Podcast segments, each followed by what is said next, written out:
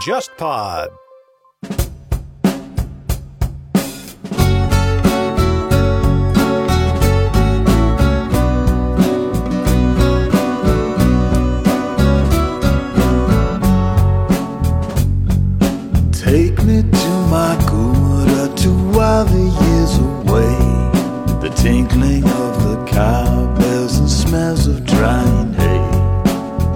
In the mountains will wash away my fears and all the foolish things that I've done throughout the years.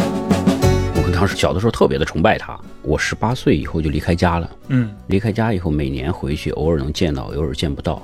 但是他一个变化就是，开始戴的厚平底儿的眼镜，度数很深。后来慢慢慢慢不戴眼镜了，就不再看书了嘛。突然有一年，就中秋，我给我妈打电话，我妈突然说他死了。当时一听，我真是后背一阵发凉，就觉得这个活生生的人，而且人那么好，突然就死了。然后就是在工地上被人打死 Some。perverts in the parks and teenage girls who sold their little bodies after dark. So take me to my Gura to 你就是在京郊经常能看到这种很神奇的混合体，比如说治自闭症，然后比如说给植物人做疗养的地方，以及那种临终关怀医院，他们只能在京郊分布，因为在京郊它的租金很少。然后北京有大量的这种受过教育的人，他可能对抑郁症啊，对临终关怀，他有一些新的观念，所以这些奇怪的因素就会汇集到一起，然后就在地铁最后一站的那些地方，他们会有这样的一些组织。如果不是我是来写稿的话，可能我也没有任何机会去见到他们，因为他离我的生活的范围实在太远了。plant a little garden, take up astronomy, and search for supernovas in neighboring galaxies. 有的人也会希望自己的杂志承担一点这种纠偏的哎，对，作用。杂志，我觉得好的杂志是必须要有这样的。杂志不是完全被动的，我自己有自己的一个趣味。他有时候也要跟潮流保持距离。对，有可能一个是我会制造和引导某种潮流，嗯，但同时某种潮流泛滥了以后，我希望通过我自己的力量去纠偏，让文学回到一个相对良性的一个轨道上来。嗯，一个好的杂志，它应该有这个能力，也应该有这么一个理想。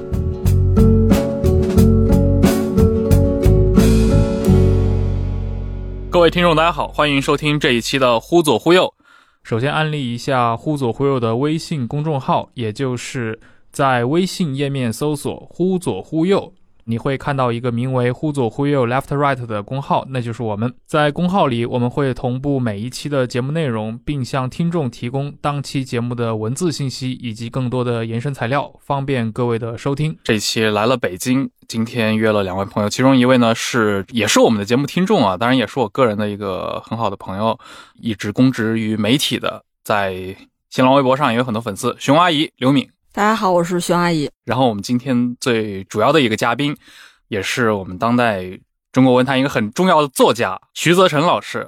忽左忽右的听众朋友们，大家好，我是徐泽成，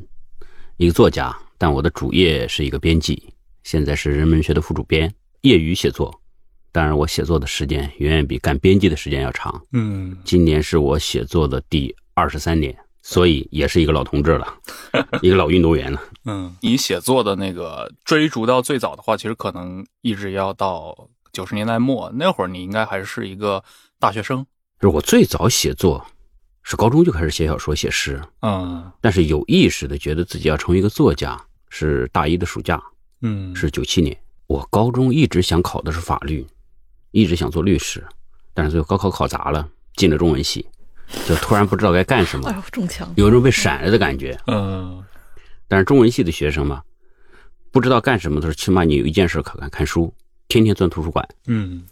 突然有一天，哎，看了一部小说，觉得哎，这个小说挺好，能把一个陌生人的内心非常纠结的、复杂的、难言的那样一些想法给写出来，而且还表达的这么好。因为，我觉得做作家也挺好嘛，反正不知道干什么，那就当作家吧。嗯那个时候，作家对我来说的确是挺神奇的。我就觉得我想的很多东西都是别人想不到的，或者是我觉得我个人的经历，我个人面临的挫折是非常独特的。谁知道作家居然能把这样的一种感情，这样一种想法，通过非常艺术的方式把它呈现出来。而且呈现的比我想的还要有逻辑，还要周到，还要深刻。那我觉得这个职业不错啊，那就干这个吧。就这样就成了作家。你在那个年纪，就是在可能高中的时候就已经有这种意识，觉得自己经历的这些挫折也好，或者自己对很多事物的思考也好，是很独特的。我所谓的独特，是因为我高中的时候生过一段时间的病，啊、其实一直延续到大学，就是神经衰弱，看起来是一个很小的一个毛病，反正不死人，但是它搞得你很痛苦，尤其是高考期间，然后神经衰弱，它的一个很重要的一个特征就是，想看书的时候头疼开不进去，想睡觉的时候睡不着，但是白天又犯困，就整个人那个作息完全颠倒了。因为当时严重到什么程度？严重到已经到幻听的程度。嗯就我站在大街上要过马路的时候，我得左右看，整个人变得特别的迟钝，然后耳朵里面一直响一些奇奇怪怪的，常年响着奇奇怪怪的一些声音，整个处一种灵魂半出窍的状态，反正整个感觉特别的糟糕。而且那个时候我一个人又在外面，离家很远，但是高考的时候没人跟你说你需要排遣，需要倾诉，没人理你，所以整个就是那种特别，当时是觉得特别的孤独，特别的凄苦。嗯那样一种状态，就写日记。我是在高三写了很多的日记，现在我回头看，真是胡言乱语，都不知所云。但是写了那么多以后，它有个好处，就是把你写开了。哦就是现在我已经，我总结了一条治疗神经衰弱的一个方法，在小说里面，哦，那个小孩儿就是跑步，医生也说，最好的办法就是长跑，让自己动起来。嗯，对。所以你刚一说到你自己神经衰弱，我就想，你确实你后来的这些作品里面，包括今年新出的，它的主人公是其实就是一个神经衰弱神经衰弱的一个高中生，对对，高中生嗯。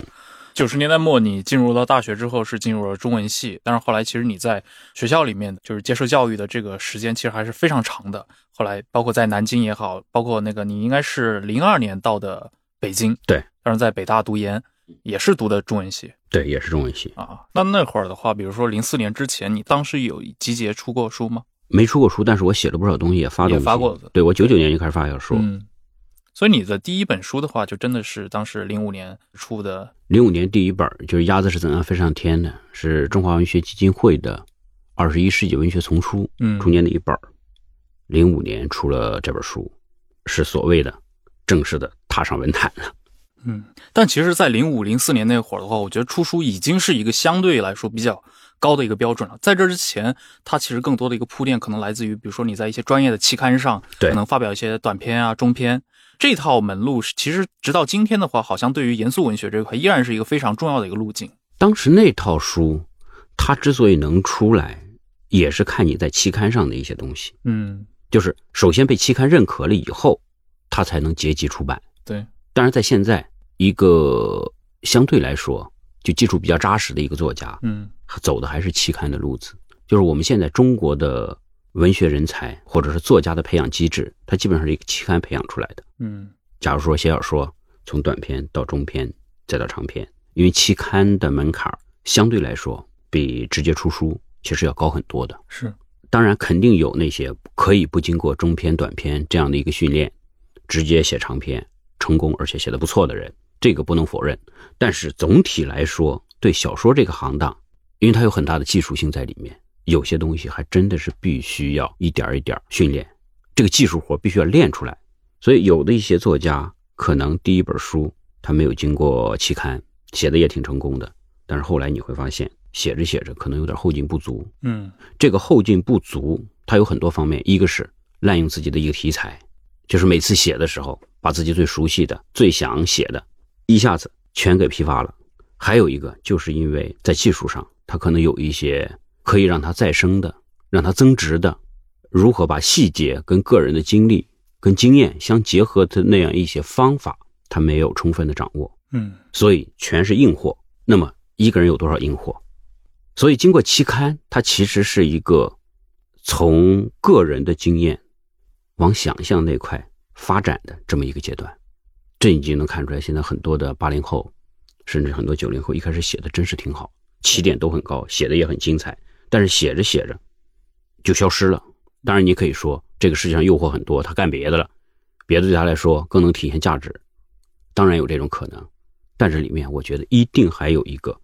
就是写作可持续发展的问题。嗯资源枯竭了，或者说他缺少后劲儿了，那他可能进入一个瓶颈期以后，他的转行在一定程度上可能也是被迫的。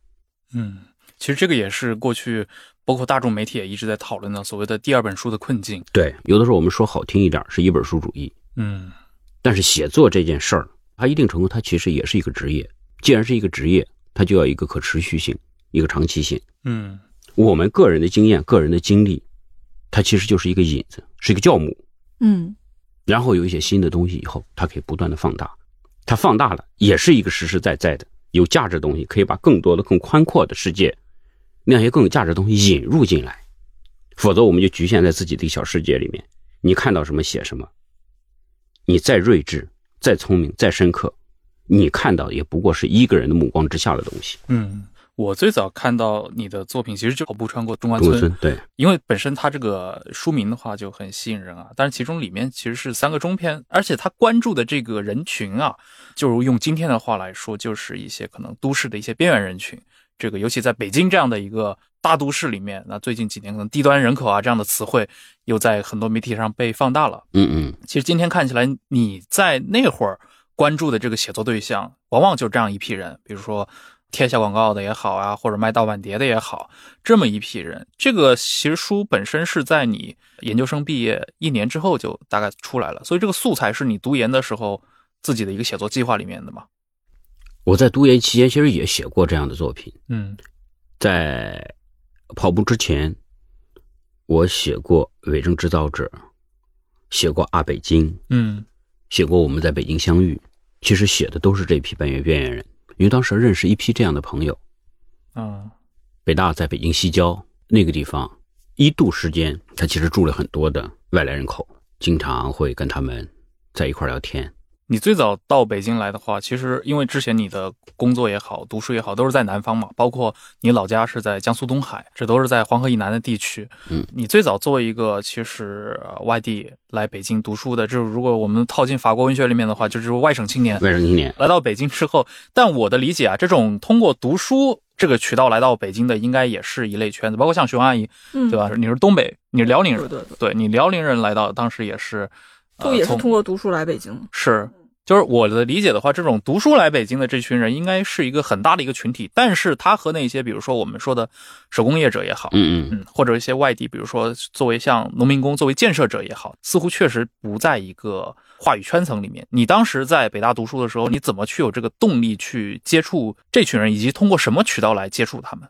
跟我的经历有很大的关系。一个是我从小生活在乡村，嗯就现在所谓的低端人口的生活，我是很清楚的。你小的时候想吃一顿肉都很困难。我小的时候放了那么多年的牛，整个就是一个放牛娃，很多东西都没见过，比如说巧克力。我牛奶是工作以后才开始喝牛奶的。嗯巧克力是什么时候？高中以后突然有人拿出来一个东西，说巧克力。我第一次吃巧克力，我觉得这玩意太难吃了。我一开始把它当成糖嘛，糖应该是甜的，它是苦的。嗯因为很多的东西，我觉得跟这样一批人其实很像。而且小的时候，我是跟我爷爷奶奶在一块生活的。嗯从小就有一些木气，就是因为跟老人生活，所以你才会小的时候显得特别有主见，很多事儿才会一个人要扛下来。如果是那种经不起事儿，嗯那有点事儿我可能就咋咋呼呼我就叫起来了，家里边你都跟我过来，对吧？你把我这事给弄好。就因为跟老人在一块儿生活，所以长时间形成这样的一个性格，嗯也是跟老人在一块儿，你可能更会体贴人。比如你在北京读研的时候，你怎么跟那些就是跟你圈层不一样的人接触呢？就是你可能在学校里边儿就也不不太会接触到那些北京郊区的人做体力活的蓝领啊这样的。呃，首先这个里面有很多人是我的朋友，嗯可能是我的老乡，就是你天然可能就认识他们，这是与生俱来的一个关系。第二个，我那个时候已经把自己自命为一个写作者，那的确长时间就练成了一种本能，就是观察，比如说对那些小广告，对路边站的一些人，我可能会多看几眼。嗯当年我写了很多卖碟的，卖盗版碟。为什么卖盗版碟？是因为我要看电影，当时不像现在这个网络资源这么丰富，看什么电影你在网上都能搜到。那时候完全没有。你要看电影，尤其看文艺片，你必须去买碟。卖碟我就认识了一大堆卖碟的人，跟他们都有联系。大家都是在外面嘛，年龄又差不多，一聊就很容易聊起来。经常在一块吃个饭，喝个酒，聊聊天在这里面，那或你从别人那边偷了很多故事来，就是这样。对，你越是这样跟他们聊，你觉得对他们了解越多，你就越能去认真去理解一种生活、一种人生，理解一个人的一个艰难。所以小说里面我会写到那么多，很多人都很奇怪，为什么小说里面最后没有一个人有好结果？我说不是，我不愿意给他们好结果，因为这样一种生活，它必然就是这样一个结局。嗯，我认识那么多的朋友，最后都离开北京了，没办法，成家立业嘛。对，你在北京这个生活成本如此之大，而且还有很多问题你是解决不了的。我那么多的朋友，那个时候还还有暂住证，嗯，对，啊，半夜里面灯一警察一脚踹开，有没有？没有，立马遣送回去。他有一个收容点，对对对，就是这个地方的，比如说东北的，东北的这个县，大概就往这个点一弄，然后聚集一人把他给遣送回去。对，那个时候是经常出现的，有一个暂住证，所以后来有这个孙志刚案。对，然后暂住证这个取消了。我当年在这边租房子嗯，去办暂住证，我跑了六趟办一个暂住证，所以你就觉得他们在北京生活所面临的一些困境，嗯其实我也不同程度上也经历了。是，那比如说那些人，就是在零零年前后的时候，嗯大家对北京这个符号的这个定义是什么呢？就比如说你来北京，可能因为这儿有最好的大学，有最好的嗯导师在这个地方，那可能现在很多年轻人还是因为这个原因来考到北京嘛。那比如说一些体力工作者，他来北京，他的目标是什么呢？他们也有自己的一个精神追求，嗯这个精神追求可能不能像一个知识分子一样，我在这儿一二三四五条分缕析的列出来，他们会有一种朦胧的一个东西，比如说情节。嗯你像我们这代人，当然我比你们俩都大，我们这代人还有我当初认识的人，可能比我还大一些。他们所受的教育真是那种非常传统的社会主义教育。来北京跟来上海是不一样的，都是谋生，但是来北京他们会想着从小接受的教育是这是首都，他们来这个地方除了我们认为的弯腰能捡到钱以外，他还有一个情节，我要去某一个符号性的一个东西。嗯。嗯就像当年巴尔扎克小说里面，很多人到巴黎，你完全可以到其他地方，可能过得很好，比如现在北上广，对吧？嗯。除了北京之外，上海、广州、深圳全是好地方，在那边挣钱可能比北京还容易，但是很多人还愿意到这个地方来，就是在他们从小接受的教育里面，这在某种程度上它是一个圣地。比如说我刚到北京回家，我给我们邻居带一点烟回去，嗯我觉得很多的烟都很好的烟，然后他们说：“哎呀，你下次能不能给我带别的烟？”我说：“带什么烟？中南海。”你说这个中南海跟他们有什么关系？但是他们觉得，你整天跟国家领导人生活在一块儿，如果你带来一个中南海烟，他抽的时候，嗯他会觉得心里面那个距离一下子拉近了。很多我那些朋友临走的时候，最后看的一个地方是天安门，就走之前再看一眼天安门，他会觉得与某一个符号嗯在分别，这就是一个情节，这是一个社会主义国家的我们这一代人乃至上一代人他们一个共同的情节。是。所以这种其实非常感性的因素，在这种我们觉得可能他的就是出于外界很多一些直觉的一些看法，会觉得他们的一些啊实际做出来的一些选择，可能是出于一些很生存方面的一些考量。对但其实有很多感性的因素在影响着他们。对这些东西其实很重要，就很多人其实在这边已经生活不下去了，嗯但是他不愿意回去。你回去以后说哦，混不下去了，在北京这样你混不下去，你回去觉得特别的丢人，就是等等很复杂的一些想法。我觉得人的想法啊，虽然我们现在可以非常好的一个表述出来，但是离真相还是很远。嗯那种最暧昧的、最微妙的、奇异丛生的那种东西，我们依然很难把它全部给呈现出来。那你觉得，比如说这种符号在过去二十年里有没有变化？比如说，就今年或者去年，经过北京这种就是清除低端人口，然后北京其实很多时候会展示出那种我其实等级很森严，然后我对留在我这儿生活的人，对你的学历、对你的家境、对你的就是前途，其实有极高的要求在现实上。然后你有没有觉得说这几年就是北漂或者是来北京的人，就大家这种心里的想法有没有有什么样的变化？他们跟二十年前来北京的人，他这个想法，包括因为受的教育背景，那个成长的年代已经不一样了嘛？你觉得根据你的接触有会有这种变化吗？我们这一代人跟我们下一代，他对北京的那种所谓的意识形态色彩，那个程度会有变化的。因为我们小的时候接受的教育，它就是一直是在我们内心里面建构一个符号，嗯一个巨大的符号，你想回避都不可能。但是现在它是一个相对多元化的一个一个教育，就这个也很重要。但是对他们内心里面，它已经不是像我们过去那样，是一个完全排他的一个唯一的嗯一个巨大的东西。你那些朋友，就是九十年代末你在北京认识的这一批朋友的话，因为你刚说到他们的结局，后来大部分人都是离选择了离开这座城市。这个是在一个慢慢发生的过程，还是中间，比如近二十年来有那么一些时间节点，让他们是有一个集中式的一个离开，就像我们一七年经历的那个所谓的清理低端人口这个事件一样。他们是慢慢的，我觉得慢慢跟他们人生的一个发展有关系。比如说你结婚生子了，嗯那你必须要考虑。还有一个跟整个的经济有关系。如果经济一旦不景气，可能就想一想，哎呀，算一下这个账能不能留。还有比如说雾霾，啊，对，那个雾霾，我很多的朋友都离开北京了，一天到晚咳嗽。比如我儿子，连续咳嗽了四个月，雾霾过敏，我都快崩溃了。我当时想，如果这雾霾不退，再咳嗽一个月，我就得考虑。嗯那后来正好四个月就结束了，也差不多到我极限了。嗯。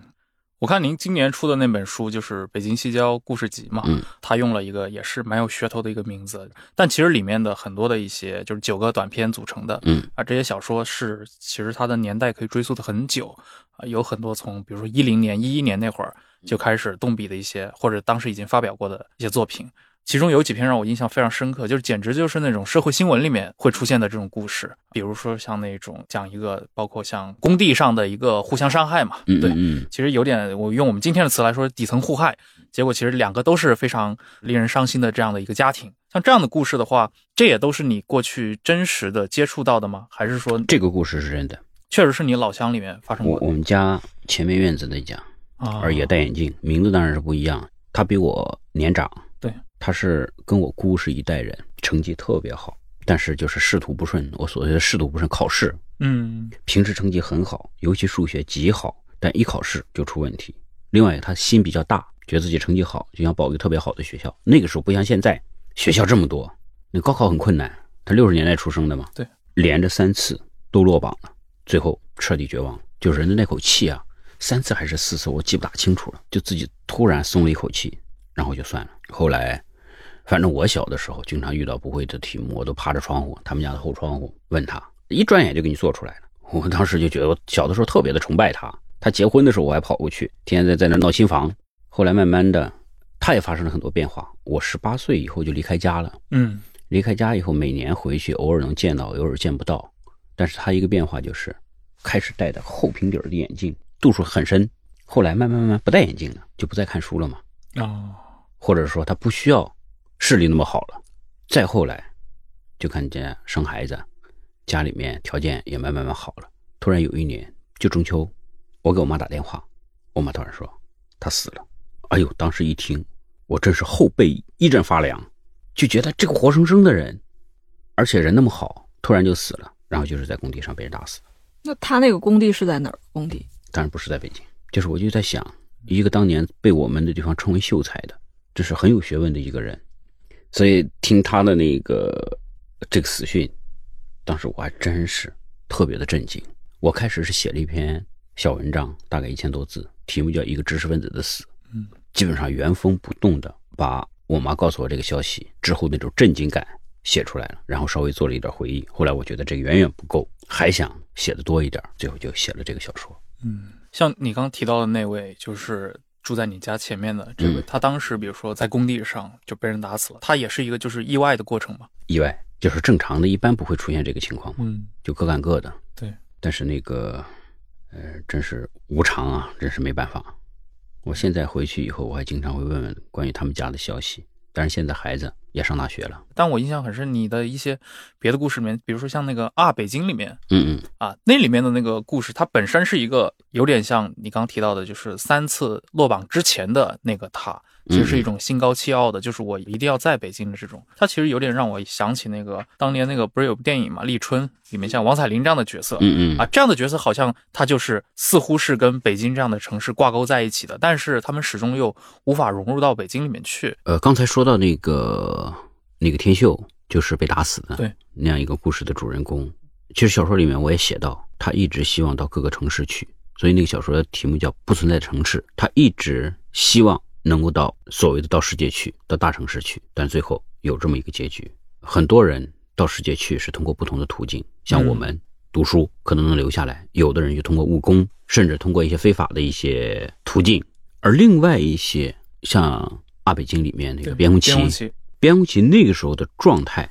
应该说还是热血沸腾的那个，还是不断能给自己给自己打鸡血的嗯。那样一个年龄，他的那种挫败感或者是宿命感还不是特别强。啊那我遇到的很多人，有的时候他的那种挫败感，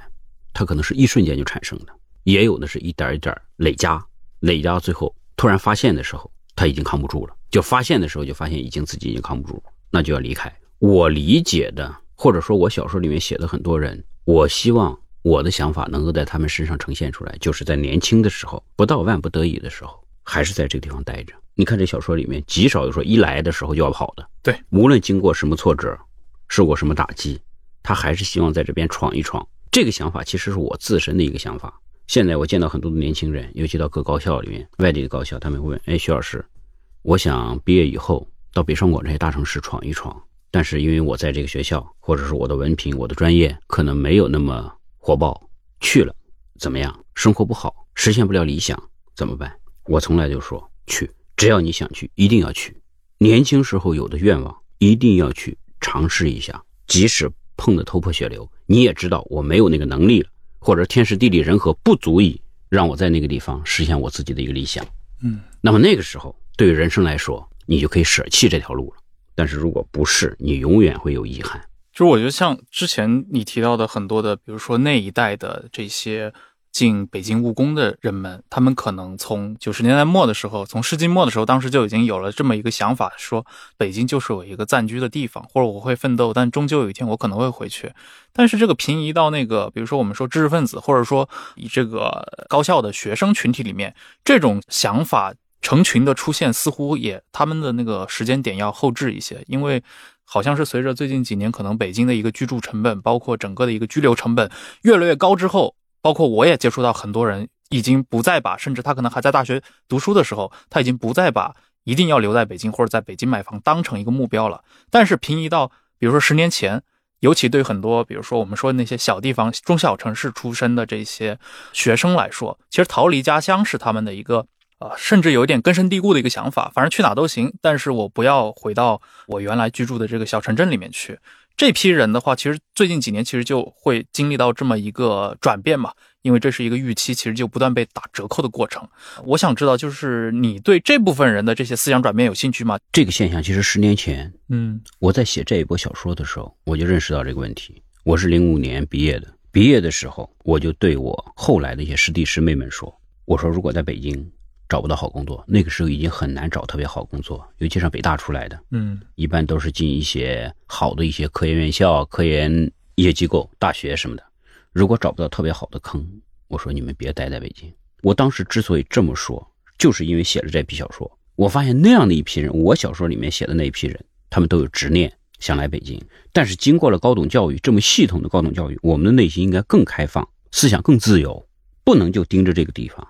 而且已经在北京待了这么长时间了。嗯这十年来，我觉得这个情况就是年轻人不再像过去那样，真的是嗯有那么一个执念了。现在他们会考虑自己，北京固然要好，我适不适合？我恰恰觉得这是一个好事儿，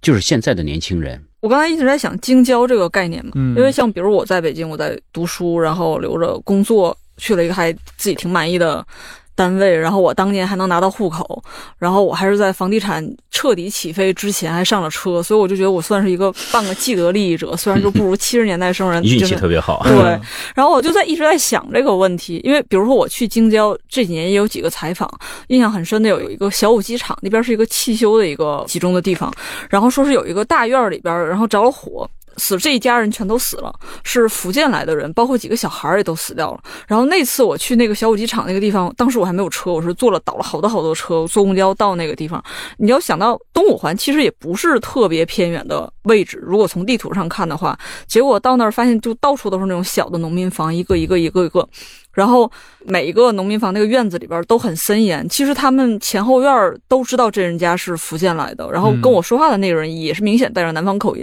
然后我就第一次意识到说，哦，原来就是外地人来。北京从事某个特殊的产业，他是收废品啊，或者是修汽修啊，或者是干嘛，他是有一个集群的。嗯然后那个采访，因为他们家实在太封闭了，他把大门一锁，你作为记者其实就采不到任何人。然后那个题就没做出来。后来我有几次去动物环的时候，每次路过那儿，我就都在想说，哦，我有没有可能就这个地方的产业分布有没有什么变化？但其实我这几年也不太清楚，就我跟他们就再也没有打交道的途径了。然后，但是有很多事情，比如说我在京郊也去采访过那种打工子弟学校，然后京郊采访过那种专门针对儿童性侵的那种 NGO，他们在那儿开了个福利院。然后当时一七年清理低端人口的时候，我去南边还遇到了一个专门治网瘾的学校。那个治网瘾的学校呢，就布了一个藏传佛教的佛堂，就非常神奇。它下边是那个。就是纺织工厂，然后楼上是他接了一堆那种彝族的小孩来北京，然后这个学校一看就是没有资质背景的，但是他们可能又教佛学，然后又教治网瘾，又教什么文化课，你就是在京郊经常能看到这种。很神奇的混合体，这种混合体呢，比如说治自闭症，然后比如说给植物人就是做疗养的地方，以及那种就是临终关怀医院，他们只能在京郊分布，因为在京郊它的租金很少，然后大家对北京也是有一定的诉求嘛，就是你这个人实在治不好了，或者没有办法就，把他送到北京来，然后北京有大量的这种受过教育的人，他可能对抑郁症啊，对临终关怀，他有一些新的观念，所以这些。奇怪的因素就会汇集到一起，然后就在，比如说地铁最后一站的那些地方，他们会有这样的一些组织。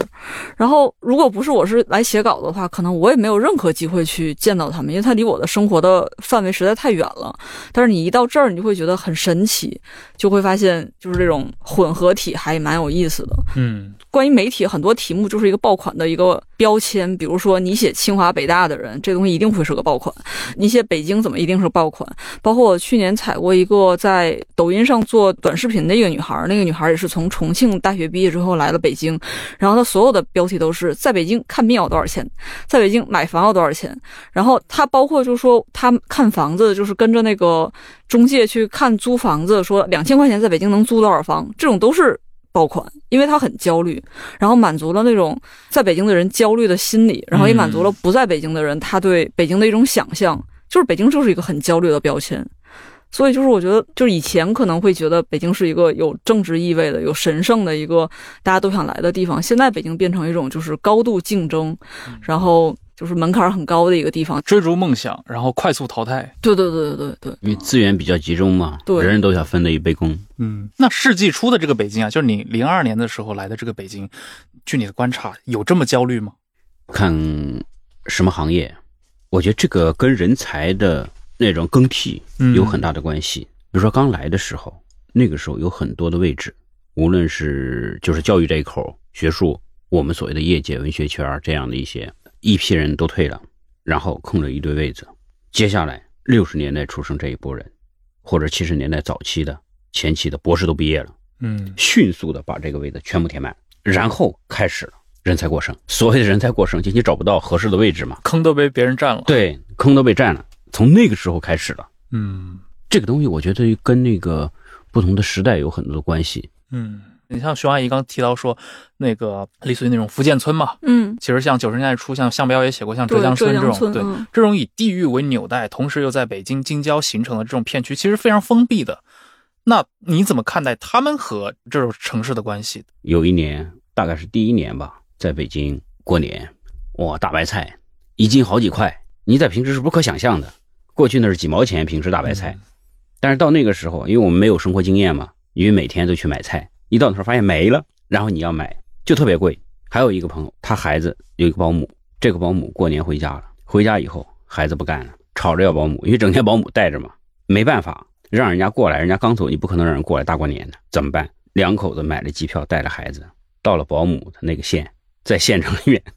开了一间房，在宾馆里面过年，在那边过，然后把保姆接过来，有事保姆再回去，否则孩子不干，嗯，一直哭。你说在这个时候。你就能看见这些外地人到底有什么用？嗯，如果没有这群人，你就会发现我们这房子是四面漏风的。嗯，那我觉得说外地人的时候，我也觉得我自己是个外地人。我从来都觉得我是个外地人。就是我觉得北京有一个神奇的特点，就是如果你老家是外地的，你可能在这住半辈子，你也不会跟别人说我是北京人，而永远都说我说我是东北人，干嘛的？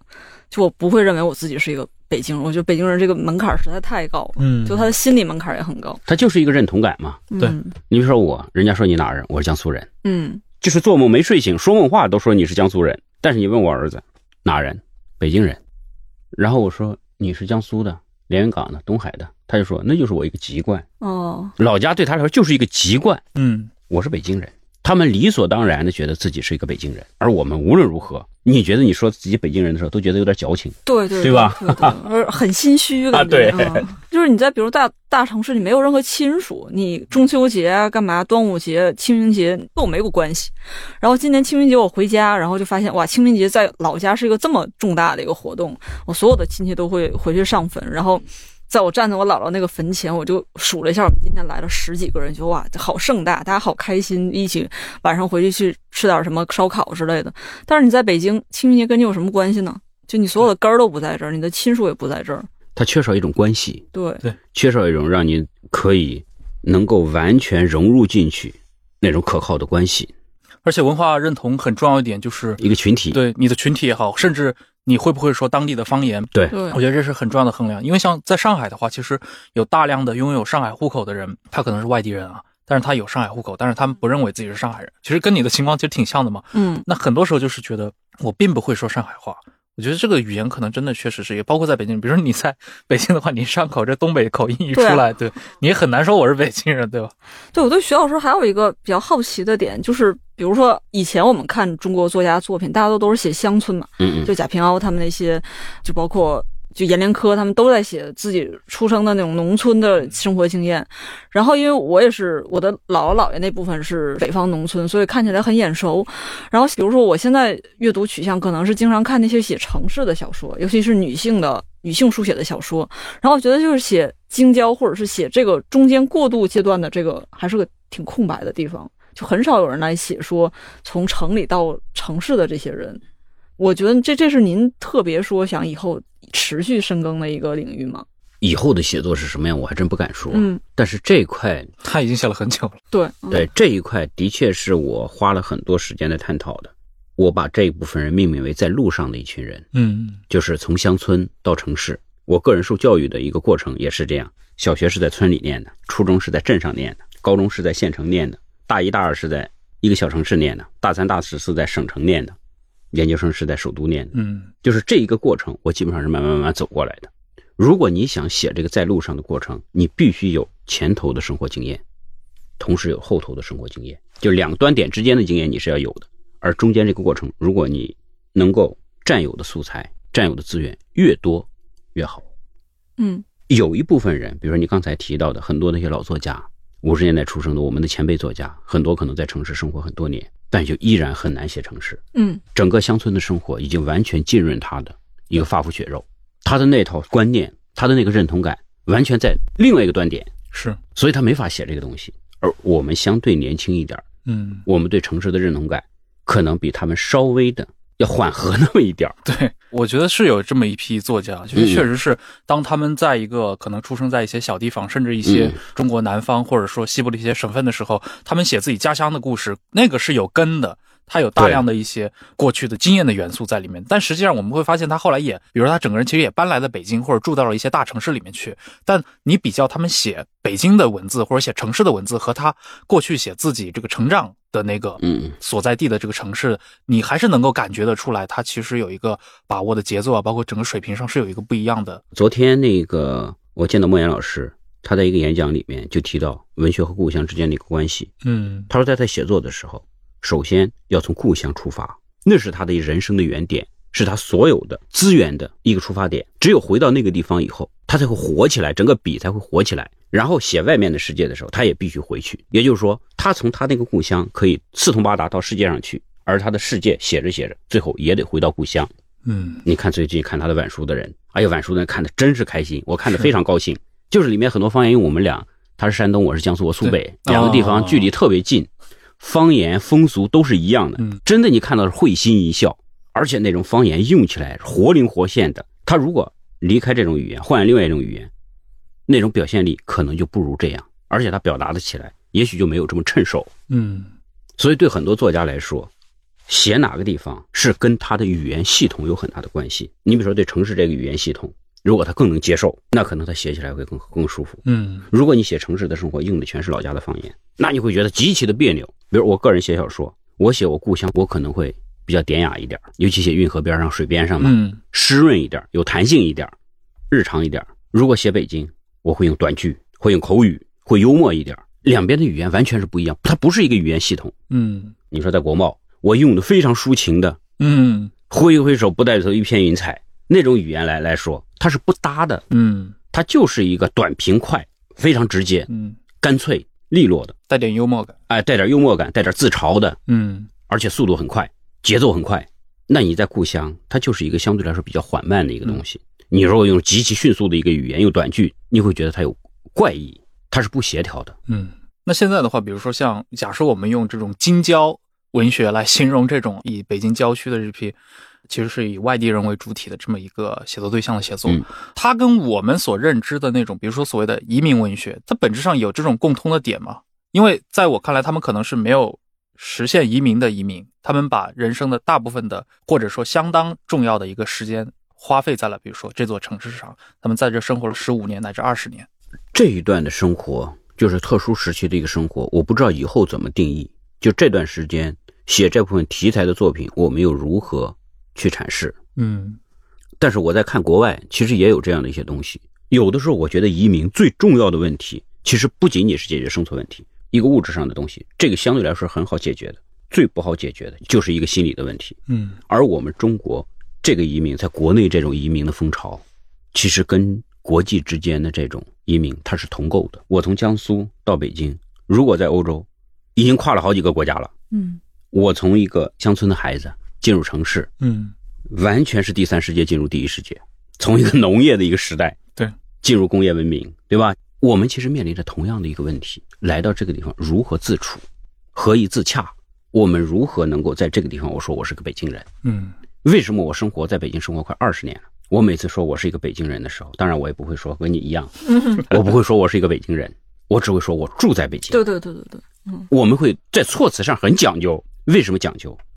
那还是因为有问题。我们不能理直气壮的、坦坦荡荡的说我是一个北京人，嗯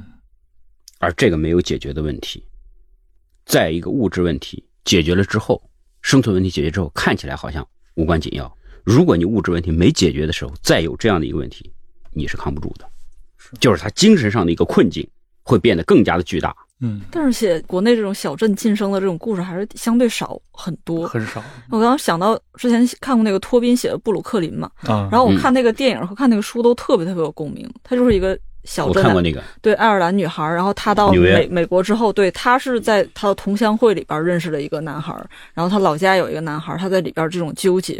然后我就觉得就是这种小镇女孩到了大城市，她希望建立一个家庭，建立一个家庭之后，她就有稳固的经济收入，然后两个人一起去打拼，给她那种安全感，就跟我们从小城市来到北京其实是一样的。对他对那个男性，不光是对爱情的期待，也包括说他跟这个人共建家庭，在这一个竞争极其激烈的城市里边立足，他是有一个这样的需求。对，尤其像爱尔兰人或者意大利人这样的民族，因为他们这种是那种城市化率相对低的嘛，他嗯们最早的一代，比如移民美国的这些人，你会发现他们的这种，比如说依靠同乡的这种形式，以及他们大量的去结社，以及他们把过去在本国、在爱尔兰、在意大利的这种以个人威望或者说这种乡村的这种亲情连结，也搬运到了纽约。这个其实跟中国的这个整个近代史上的这种移民社会的形成，整个结构上是非常非常像的。对不是爱尔兰人，因为很弱势嘛，对而且是不自信的，像犹太人，他都必须要扎堆。嗯你刚才说的那个，像那爱尔兰的姑娘，她是把根从爱尔兰拔起来，他希望这个根能够在纽约，在布鲁克林扎下去，嗯扎不下去，他就会心慌。他找到一个男的，嗯然后两个人建立家庭以后，他希望找到安全感，然后把根扎下去。我们现在可能就存在这样的一个问题，这个移民一个大问题就是连根拔起了，自己又没法把自己给栽下去，或者栽下去不能生根，不能抓牢脚底下这个大地，那你就不安全。对，那种不安全感让我们真是整天心慌。是，所以另一方面也是为什么这么多年来，越来越多的年轻人就想着我索性就不用待在这儿了，我回到有我根的地方去。其实它也是有一种安全感上的一个出路。而且还有一个，嗯我觉得这一点就是我们的生活观念发生变化。很多人可能更愿意相对悠闲一点、自然一点、健康一点、放松一点。嗯你整天在北京疲于奔命，那我不如在小城市悠悠然然的，对吧？该上班上班，该喝茶喝茶，该干什么干什么，整个人处于放松状态。对，过去我真是觉得要离开老家，都觉得生活在别处，好日子全给给别人过了。现在我一回老家，我觉得特别放松，嗯我就很舒服，因为老家的基本的一些日常吃穿用度，所有的东西都能提供给你。冷了有空调，热了也有空调，不像过去一冷天就得烧个炉子，没有炉子，整个呛得要死，你不愿意回去。嗯回家以后，这些东西没有焦虑以后，那你人就特别放松。嗯所以我现在我觉得老家很好，能在那边买房置地，过一个地主的生活，嗯，那也十分美妙嘛。哎，这个有列上你的这个计划单吗？人到一定年龄，说真话，嗯呃，我也不知道好还是不好，至少中国人，一个中国的男人，他的内心里面都有一个地主的梦，一个老地主的梦。我所谓老地主，不是说他多贪财，而是说那是一种生活的方式，嗯就是一个独门独户一个小院儿，你有一个院子，能悠悠闲闲的，该干什么干什么，能够种菜，能够养花，能够喂喂猫，嗯可以喝喝茶。我十年前三十岁的时候，我都觉得这是一种腐朽的生活，腐朽的观念。现在每到一个地方去，一看那个独门独户的一个小院儿我都直流口水。嗯我也觉得这样的日子真不错，它给你一种非常笃定的安全感。中国的社会几千年来就是这么过的。嗯，我知道徐老师，你其实你在上海也待过两到三年的时间，当然那会儿你主要的一个工作还是其实是在北京啊。啊、我想知道，就是作为中国最大两个城市嘛，其实北京和上海也一直以来围绕着这种，比如说我们说移民也好，或者说这种外来者的群体也好，相对来说也产生了各自的很多的一些争议。我不知道在你比如说接触上海，或者说啊、单位挂靠在上海的这这两三年的过程中，你有观察，比如说上海的这个外来人口的一个社会，或者说上海的这么一个沪交的社会，它和京郊的这个你所常年在写作的这个对象有没有一些区别，或者你有没有观察到一些有意思的地方？首先必须承认，中国太大了，南北的文化差异真是大。嗯我在上海有一种极力极其强烈的外来人的感觉。嗯，就比在北京要强烈的多比北京。要你强烈得多江苏不是离上海还挺近的吗？不，那不是你话听不懂。哦，整个话，我那个江苏其实是苏北，嗯。我更接近山东，更接近北方这个性格，无论是性格还是方言、生活习惯，上海的沪交嗯。生活我还真的不是特别了解。我当时去上海，当时有一个想法，就是想写一本双城记，啊。就上海和北京这两个地方，反正我都待过嘛，我想在那边待几年，嗯。深入的了解一下，把这个最有代表性的两个城市给写一下。但是最后还发现，哎，在上海待的时间还是不够长，嗯最后还是离开了。有的时候我真是水土不服吧，无论是环境上还是人际交往上，嗯有点水水土不服，最后还是回来了。啊。哎，这方面我想请教一下薛老师啊，因为你其实嗯你除了写作以外，你其实阅读也非常的广泛。嗯我不知道在这种比如说关注上海的这个移民话题，或者关注上海这种外来人口话题里面，有这样的一批国内的作家们，有，让你觉得写的非常好的嘛？呃，其实上海很多的作家，咱们说出来嗯都很清楚。对，你比如说年轻一点的，就是外地到上海的，比如陆内，嗯，你肯定知道。对，比如陈仓是陕西过去的，是尤其陈仓写了很多这方面的一些题材，嗯还有上海的很多的年轻人。这上海也是一个巨大的一个移民城市，他们带给上海的，就在圈内看，我觉得是挺好的。每个人都不太一样。那您现在就是会收一些青年作家的处女作这样的作品吗？会，啊，就是现在，比如这几年大家写的大概都是什么什么样的题材呢？就到您手上的，就是作为人民文学的副主编，对对你这个嗯视角看到的一个文学上的趋势。现在一个非常可喜的一个现象就是，年轻人的起点特别高，怎么讲？语言很好，极少有那种特别生涩的语言，就是他们一开口一写作，语言就相对来说比较成熟，不像过去那种非常文艺腔那种。嗯这个我觉得很好。另外一个眼界很宽，但这个眼界基本上是从文学中来的，嗯是从纸面到纸面，你看的东西比较多嘛。对，而且这批孩子基本上受教育程度也比较高。嗯，很多人写作的时候，基本上现在都是研究生了，他的阅读量肯定是够的。在他的作品里面，你能看到很多的前文本和前文本，一个是嗯。那个前后的前，一个是潜伏的潜，你能看到这两块东西，就说他们的作品很多是有来路的。嗯。刚开始，比如说处女作或者刚开始写作的时候，有两种情况，一种就是完全贴着自己，局限于自身自己的经历；还有一种跟自己完全没有关系，写的那种特别飘逸的，符合他们想象中的对文学的一个想象，浪漫的、飘逸的那样的一种东西，唯美的。比如是什么题材呢？会他们会写什么呢？这批孩子大部分写的基本上都是城市生活，城市生活一种是城市生活自身的，跟他们比较接近的，还有一种比较远的生活，这个很有意思。远会远到哪儿？有的很多就是那种有点新历史主义那样的，跟八十年代的那个乡派那个时候新历史主义的小说，就比如说像《机械成群》啊嗯这样一类的小说，因为在他们刚刚是学写作的时候，跟我们一样，我当时写作其实也是这样过来，其实一代人都都差不多，嗯只是这代城里面的孩子更多一些，或者说乡村的孩子也早早的进了城。对我们小的时候，那真是阅读资源极其的匮乏，哪有那么多的书给你读？嗯所以这在你的写作里面，乡村本身占了很大的比重。而这一群孩子，即使从农村出来的，他也早早的进县城啦，或者是生活的生活中已经充满了很多城市的一些元素，所以他们写作的时候，你很难看得像我们父兄辈那样，嗯。就是一看就是一片黄土，嗯。基本上没有这种情况了。加上语言修辞的起点又比较高，看的时候又比较多，他们的作品刚写出来，相对来说是比较洋气的。嗯。那现在我觉得小孩都解决了这些问题，对他们来说最重要的，我觉得不是最基本的问题，不是说作为一个文体自身的基本面，这些对他们来说都不成问题了，他们很快可以解决。重要的就是如何能关注一个更广大的一个世界，能把自己跟这个时代、跟现实之间产生某种张力。嗯有的人，你看他是一个作品，写来写去写自己那个小我。我不是说小我不能写，小我背后得有一个巨大的一个背景，你不能让我只看到一个自足的、封闭的一个小我。即使你写小我，我也能让隐隐的感觉到你背后的一个更广阔的一个世界，他们之间形成一个张力。我看到的不仅仅是你，还是你这一波人、一代人，你跟这个世界之间的一个关系。嗯这个就要在写作中一点点摸索，建立作家个人、小说中的人物跟这个世界的关系。我一直说，一个小说它是一栋建筑，不仅仅是建筑实体，还包括它的一个阴影。建筑和阴影共同组成了一个小说，或者说建筑仅仅是它的故事的那份物质的载体。有的故事写的很大，但是它阴影很小，角度不对，小说到故事为止。有的故事不大，但是因为它角度好，它能拖着一个很长的影子，那么你就会觉得哎，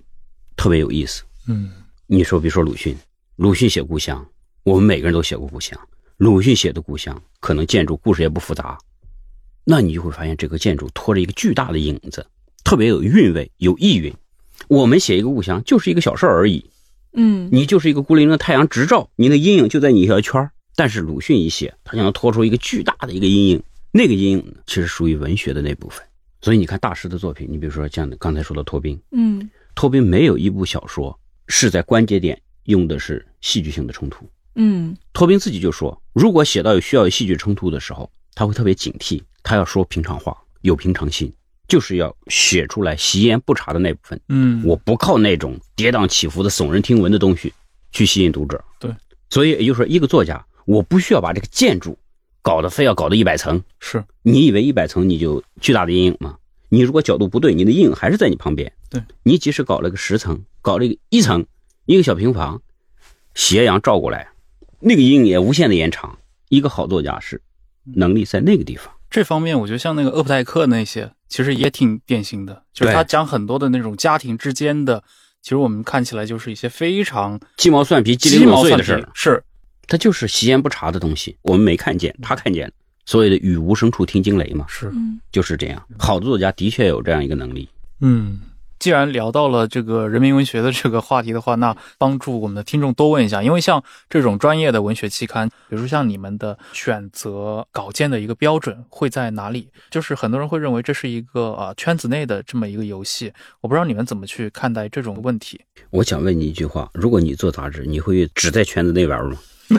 这熊阿姨也是做杂志的，你会只做圈子内的事儿吗？嗯所以我觉得很多的人有的时候对做杂志对这一东西有个误解，说你们只发名家的，嗯其实完全错了。我做了十六年的编辑，对于我来说，我最得意的绝对不是说我发了诺贝尔奖得主的，发了茅盾文学奖得主的，鲁迅文学奖得主的作品，而是我发现了一个新人。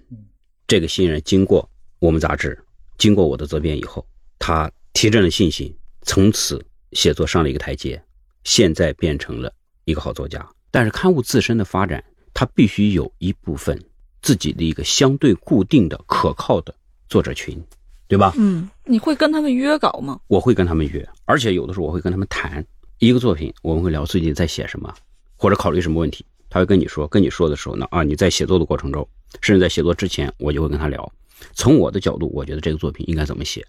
当然，你可以按照你的方式来写。就这这个过程是他已经开始写了，还是说有的是开始写，有的开始哦没开始写。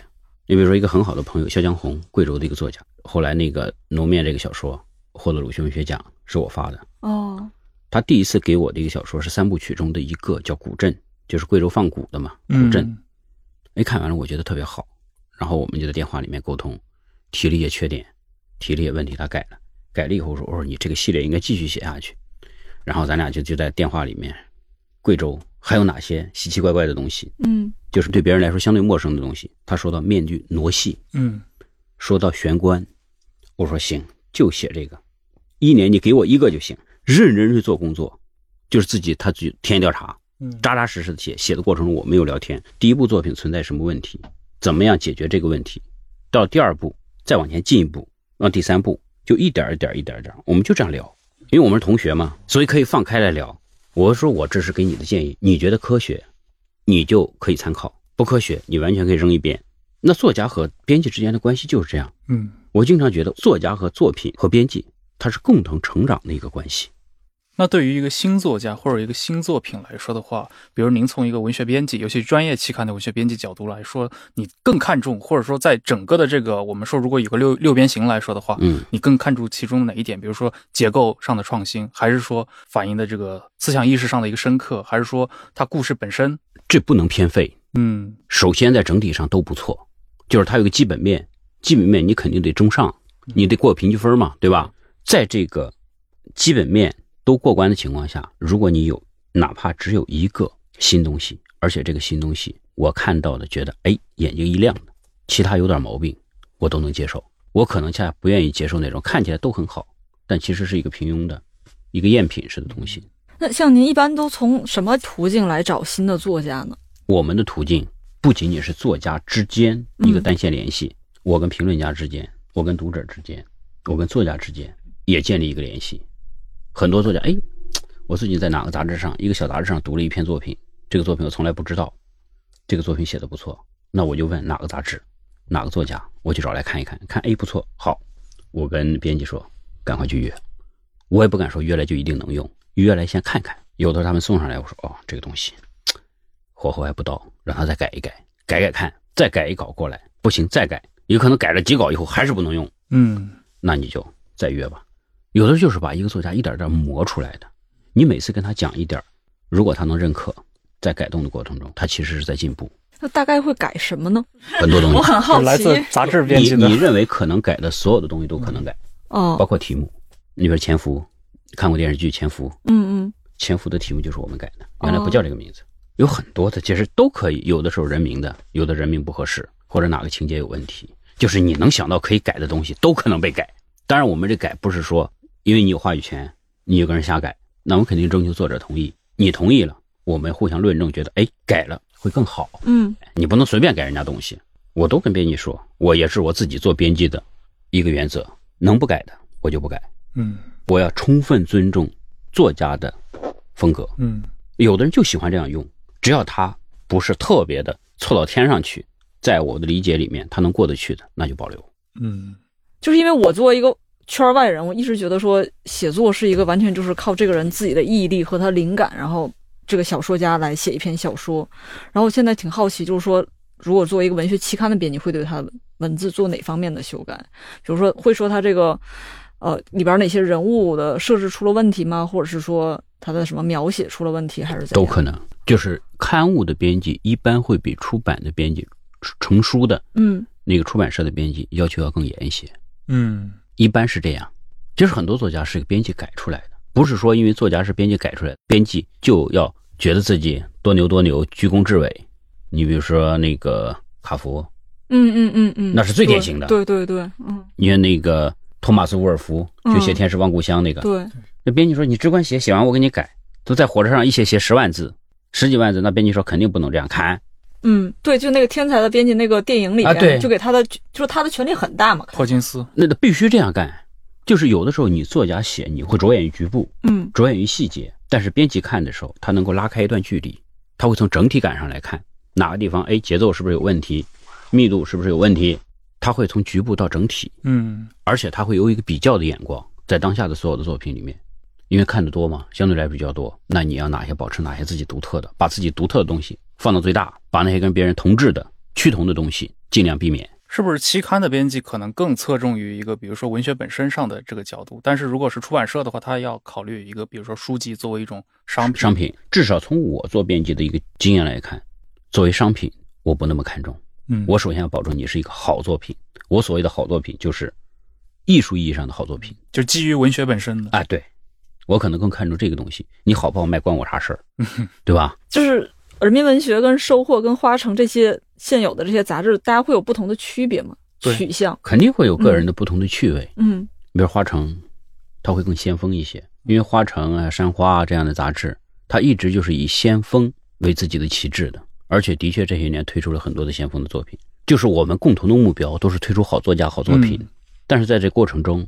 会有一些微小的，或者说呃相对独特的个人的一些风格。所有的杂志都是人做的嘛，嗯。有什么人就编出来什么样的杂志，嗯，对吧？嗯还有一些，它可能是因为地域关系，呃，有些有些杂志，他可能觉得，哎，我应该把我认可的某一种的文化风格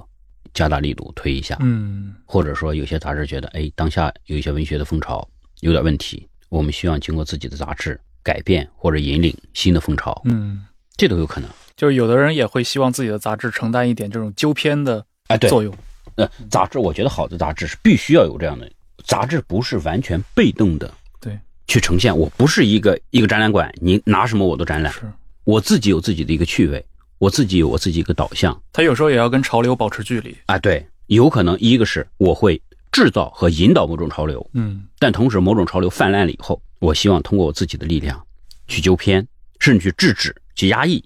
让那个文学回到一个相对良性的一个轨道上来。嗯一个好的杂志，它应该有这个能力，也应该有这样的一个有有这么一个理想。哦原来在三联，就是朱伟原来不也是人人文学的，对呀、因为那是一个非常好的一个编辑啊。对呀啊，朱伟其我们实的老前辈朱伟老师后来一直写，我都不敢管他叫老师，因为我就很恐惧，就是我们都管他叫老主编。嗯，就他后来不也写了很多回忆嘛？就当时骑着骑着自行车去嗯各地收稿的那种感觉，就很亲力亲为的那种状态。然后现在很想知道说。作为一个文学编辑，他的成就感或者是他的影响力，是不是还是能跟三四十年前差不多？我也认识一些现在的新作家，然后发现他们也是会把自己的稿子投给就是期刊，而且会把在期刊上刊发当做一个非常重大的事情。就是他这方面的影响力，我觉得还是很很持续的。而且还有一个朋友告诉我，他投了那个期刊刊发之后的稿费超出他想象，他拿了两万块钱的稿费，为了一篇短篇小说，他就觉得多少字啊？哦，应该一万到两万字左右吧。他就觉得这个稿费也超出了他的想象。因为期刊的，尤其是好的期刊，它的发表基本上代表着圈内的认可，嗯就是同行认可你了，因为它的要求更高一些，标准也更高，门槛更高。另外一个，在今天啊、的确有一些刊物稿费挺高的，嗯我觉得稿费高是是一个好事儿啊。文学这个东西，写出来好作品真的不容易，大家都很辛苦，为什么不高一点呢？我们也希望能够给更多的作家提供更多的福利，这也所有的办刊人的一个共同的一个意愿。老先生们，比如说朱伟老师，嗯那他肯定是是我们编辑界的标杆之一。你刊发了那么多的好稿子，他走了以后，离开人文学，他的传说依然在。对，包括他在他在三联当时找王小波来写专栏，对，对，那那就是眼光嘛。对当时嗯苗伟是他编辑嘛。所以，一个人敬不敬业，一个人的职业的操守和能力，假以时日，我们都是看得见的。嗯所以从这个角度来讲，其实没有一个编辑真的很愿意把自己名声做砸了的，也没有一个杂志希望若干时候以后人家提起来就骂，所以不能太妖魔化。嗯 您现在还会回北大中文系跟他们交流吗？回啊，硕士博士。我会是隔三差五回去。嗯，现在学校里的这些研究者，他们在关注什么呢？哎，现在有的时候我觉得挺遗憾的，就是很多的年轻的学生读文学作品，尤其读当下的作品越来越少了。整体上，嗯我觉得我那会儿读书的时候，我们相互之间交流的还特别多。哎，这一期人文学出了什么？这一期收获当代十月出了什么好作品？现在很多的学生都在看理论，嗯理论能讲成一大套，你一提作品，完全懵了。那个有一次我们招的新编辑，考试的时候问《百年孤独》谁写的，一个博士说马克吐温，天哪！然后说白银时代，俄罗斯的白银时代，随便举三个作家的名字，举不出来，这就是一个大问题。哎，对，这个好像是一个，就是创作和我吸收的中间在进行一个割离。就很多写的很好的人，但是他可能在阅读上不只是说文学本身了，包括所有类型的这些他的摄入。因为我也经常在朋友圈里面嗯看到你的一些评论嘛，很多的关于像刚刚提到像关于厄普代克也好，嗯，或者最近好像是你也做了关于俄罗斯的一些呃时隔三百年的这样的一些书评。对，这种作为评论家和作家本身这种几个身份交叠在一起，在今天看来有点像一种古典的写作者了。我一直是两条腿走路，嗯当然我的重心还是在写作上、创作上。嗯评论我也会兼着做，因为编辑嘛本身其实是另外一种意义上的批评家，我们只是不写大部头文章而已。有的时候你的稿签儿那就需要短小精粹，三两句话，几百个字，你把这个作品它的优势、它的缺点，要给它做一个相对比较中肯的判断，嗯那他就是一个批评家。所以有的时候我也会有意识的会写点大的文章，因为有些能力嘛，这个东西老不用是退化的。对。那其实徐老师，你今年其实出的《北京西郊故事集》嘛，嗯创作于过去十年当中的九个短篇的一个合集，嗯也在今年是入了这个宝珀文学奖短名单里面去。嗯所以，我们今天做这个节目也是正当时嘛。你今年有了新作品，然后个人也非常期待，不单单是北京了，比如说在上海、在广州，在这样的城市里面，能有更多的一个关注这个城市的一个呃外来人口。的这么一个话题的这些作品，因为过去的四十年就是我们这个国家发生了轰轰烈烈的这种人口的结构变革的这四十年，呃，文学不应该在里面缺席，甚至应该出现一些了不起的文学作品能够沉淀下来。也非常感谢今天徐老师做客我们忽左忽右，当然还有熊阿姨。嗯，我也很高兴能跟两位梳理一下，呃，我个人对这些社会问题和文学问题的一个看法。有的时候的确需要深入的、沉浸式的聊天，是，这样才能把很多的问题给梳理出来，来发现最真实的那个自己。好，谢谢。那我们下期再见。嗯，好，再见再见 I remember one evening in the pouring rain, and in my heart was an aching pain. Oh, fare thee well,